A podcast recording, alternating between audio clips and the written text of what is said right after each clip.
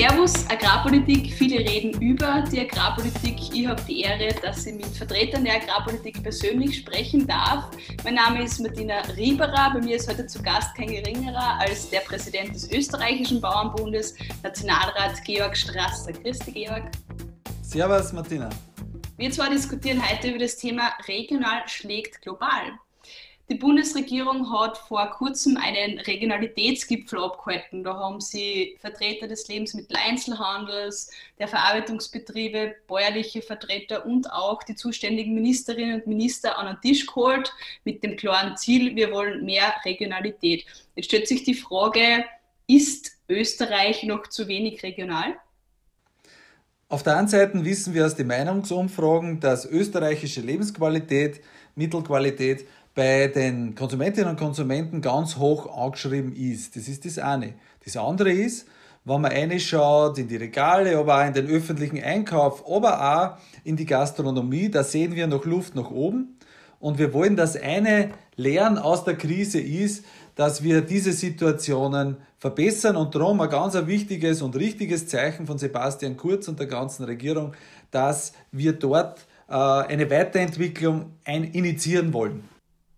Jetzt weiß man äh, aufgrund von äh, Qualitätsunterschieden, von Standards etc., dass die österreichische Landwirtschaft und somit auch die Qualität der österreichischen Lebensmittel ja schon länger äh, auf sehr hohem Niveau sind. Warum hat man sich nicht schon früher zusammengesetzt und äh, so einen Regionalitätspakt quasi initiiert? Warum erst jetzt? Es gibt natürlich schon in den letzten Jahren Initiativen, die in diese Richtung zeigen, aber die Krise, hat uns ganz besonders gezeigt, dass unsere Systeme halt ein bisschen anfällig geworden sind. In der Medizin, in der Gesundheitsvorsorge, aber auch, wenn es um Lebensmittel geht. Und aus dem Grund ist eine Krise auch immer eine Chance. Und darum wollen wir da diese Situation nutzen, um zu initiieren, dass wir uns in die richtige Richtung weiterentwickeln.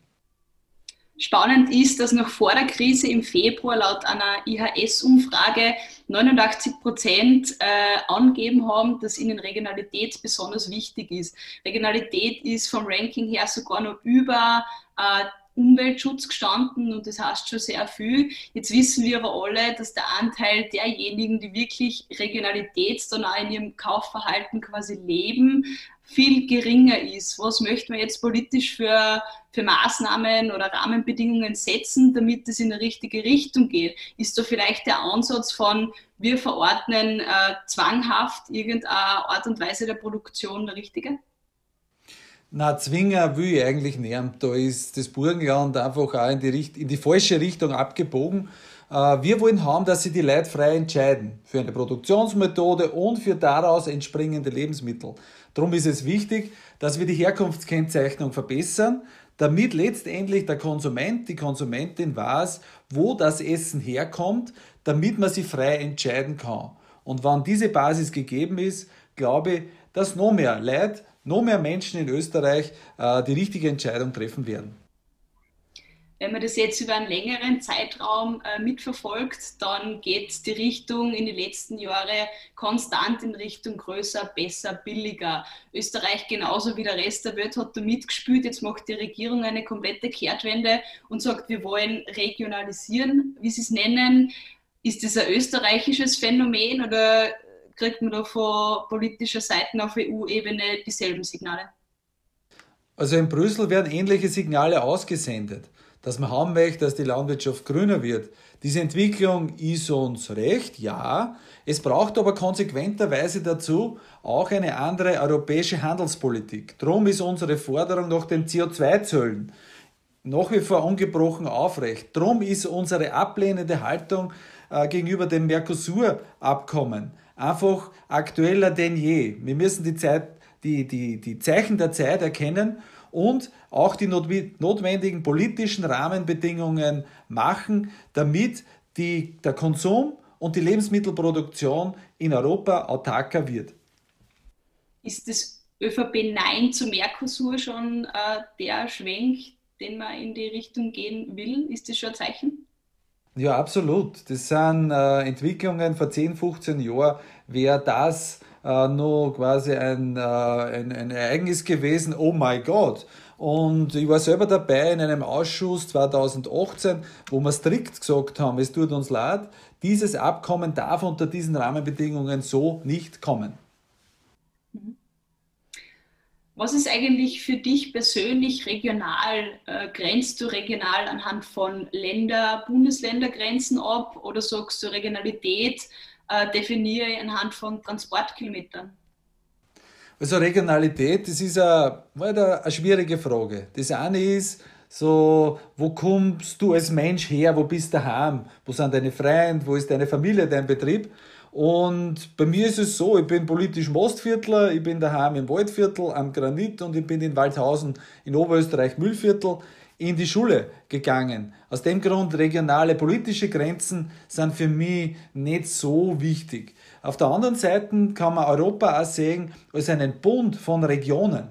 Und äh, da ist es notwendig, einfach auch über Grenzen zu denken. Und es ist wichtig, trotzdem auch als regionalen Ansatz die Transportkilometer, nicht zuletzt aufgrund der Klimaschutzdebatte zu definieren.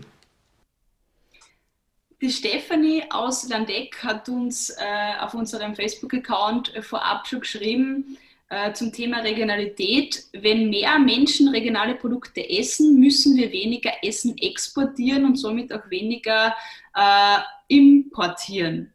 Die Gewinner sind unsere Tiere, stoppt endlich die Tiertransporte. Siehst du das genauso wie die Stefanie, ähm, dass mehr Regionalität im selben Zug weniger Tiertransporte bedeutet? Also die Stefanie liegt mit Sicherheit da ganz richtig. Und zum einen muss ich aber sagen, es ist für einen Bauern, für eine Bäuerin selbstverständlich, dass wir wollen, dass es unseren Tieren gut geht.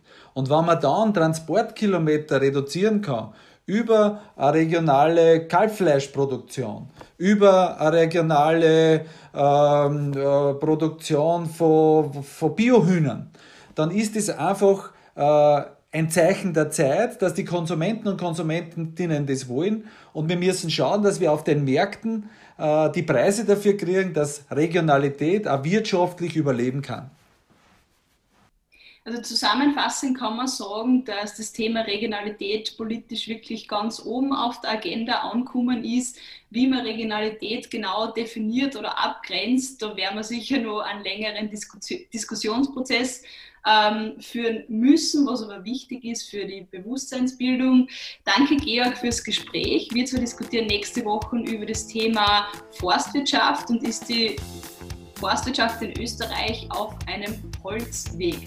Das war's von meiner Seite. Ich sag Servus, Baba. Servus, Martina.